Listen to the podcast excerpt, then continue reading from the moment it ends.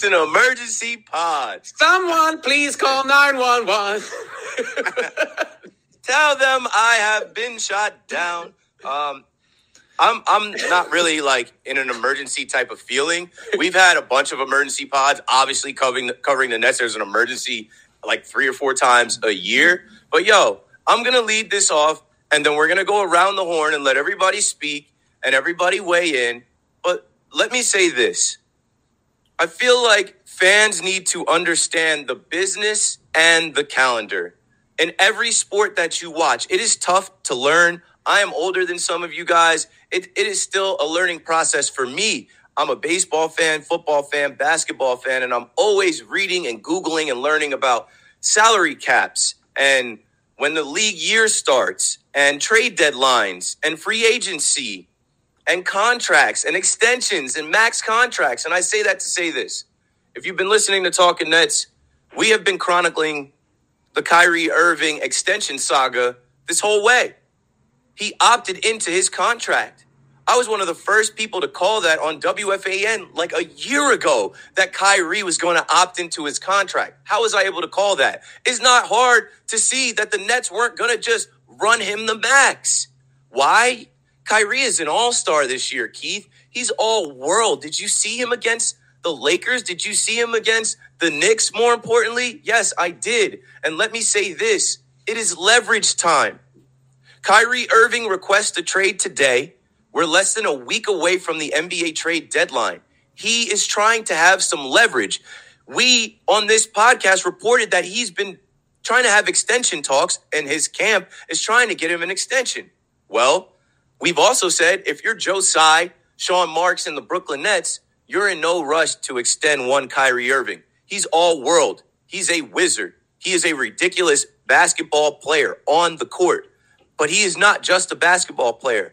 A lot more comes with Kyrie Irving. And when you make business decisions, folks, I hope you listen and learn from this for your own life, because there's going to be a time where you have to negotiate for yourself. There's going to be a time where you bring someone on and you have to think about everything that you are bringing on and taking in. And I think that's what the Brooklyn Nets are doing and not being so dumb to say, yeah, Kyrie, great game against the Knicks. Here's a 4-year, $200 million deal. Why would they do that after the random leaves of absence, after the social media posts, the anti-vax stuff, not being vaccinated, missing time, the anti-Semitism saga this year?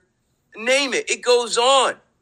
Why would you just give somebody your money? That's like lighting money on fire. Mets fans that are Nets fans have an owner in Steve Cohen that they view as an ATM. And this year he showed you, I'm not just burning money. I'm going to look through this Carlos Correa physical. I'm going to look through Kodai Senga's physical and sign him for less because it's a little iffy. We're not just throwing money at guys. And before I pass the rock, I just mentioned the Lakers and the Knicks were in town. Of course, the Lakers are going to be at the top of the conversation. Kyrie was in L.A. this summer, and everybody was saying, the Lakers, the Lakers, the Lakers. Kyrie did some media stuff. He did the I Am Athlete podcast, and people were talking about, oh, he should get back with LeBron.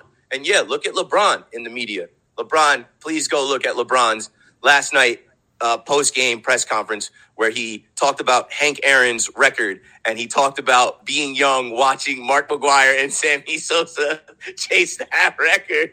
For my baseball fans, that's a great joke. Basketball fans don't care. But I laughed out loud at that. Kyrie Irving is using the little bit of leverage he has right now because he did not get his extension yet. He's a New Jersey kid that grew up rooting for the Nets, the same as me. He has spoken about wanting to stay here and finish his career here. You've seen his little boy, his son on the floor. It's a family environment. Like Kyrie has brought his daughter around, right? They don't want to move on from Brooklyn. This is the destination he wants to be in late in his career. But at the same time, he has burned some bridges. He's done some things where the Brooklyn Nets have put stipulations and incentives and different checks and balances in a potential contract extension that it seems like Kyrie Irving and his camp have scoffed at. How dare they?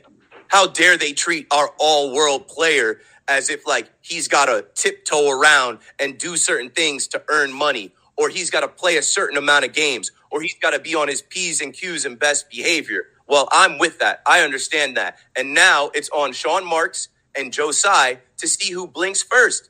Trade deadline's coming. They can't trade Ben Simmons. Are they going to try and trade Kyrie Irving? Or are they going to let him, I don't know, potentially sit out and then walk at the end of the year as a free agent and sign somewhere else and get nothing from him? Where's KD in all of this? KD requested a trade. When? Think about it, folks. When free agency started. So, like, these things aren't random. These things aren't coincidence. This isn't just a Friday news dump. This is calculated. This is going to play out, and nothing has happened yet today. Robin Lumberg, Hudson Flynn, welcome in and go for it. Well, look, the frustrating thing is it never seems to end, right? Like, we can never have some level of normalcy around this team without a firestorm, without, you know, something for the hyenas to come out and laugh about. It's not news, or it shouldn't be news to anyone, that Kyrie is a terrific basketball player. It should also not be news to anyone that Kyrie Irving has had a series of behavioral patterns or incidents or whatever word you want to call them that makes teams reticent, including the Nets, to just simply commit to him a long-term extension. I just saw Brian Windhorst apparently said the Lakers are interested, but they don't know about giving him a long-term extension. Remember back in the summer, the Nets basically said, go ahead, go look around, go test the market, and nobody was willing to pony up, which is why he opted into his deal.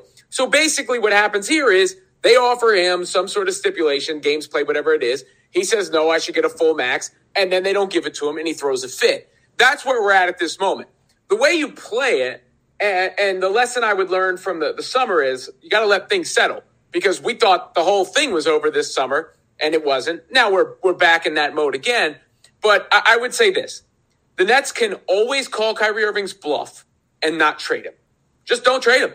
He's not going to sit out the rest of the season. He still needs a new contract one way or the other, right? And then also, the Nets can see if there is an offer of worth. And if there is an offer of worth, then yes, I think you do trade him.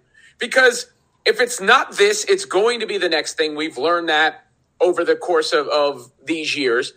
So if you can, you know, cut ties while not losing him for nothing, I think you have to seriously consider doing that. So I think you want to take a couple of deep breaths back, take a couple of deep breaths before you panic and decide what to do right in the moment. I'm chilling. Friday vibes, Robin. I don't think any of us are panicked. We were in the group chat like, oh, okay, let's do a pod. Yeah, because, I mean, both those options are on the table. And then as far as the whole thing with KD, I'm not trading – if I'm the people in charge, I'm not trading Kevin Durant, before we get to that, under any circumstances. And I would tell him that right now. You got 3 years left on your deal. I don't care how you feel about it. You're going to be a Brooklyn Net for the duration of your contract. So that's where I'm at with that.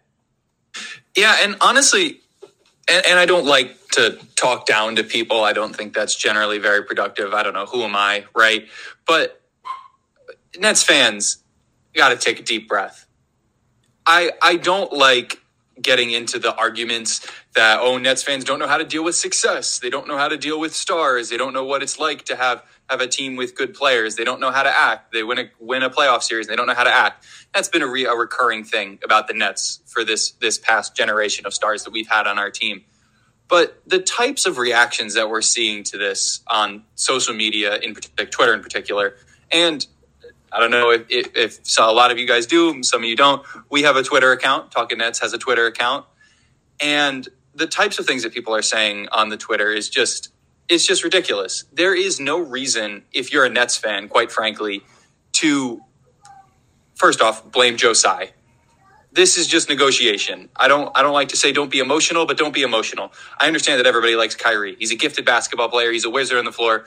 I feel like Robin, Keith, and I have done, and Keith and I in particular, over and over for years, all these years, talking about how great Kyrie Irving is. He's a gifted basketball player. There's a tweet that I see going around that's Kobe highlights, and they're like, no one in modern NBA can do this. I think Kyrie Irving can. In certain instances, he can match those highlights, and he does that on, you know, as he's modeled how he's modeled his game. But it's not about that. I think this is a leverage play. I think this is Kyrie trying to force enough public backlash to put you know, bring Joe Tsai back to the negotiation table for a better offer.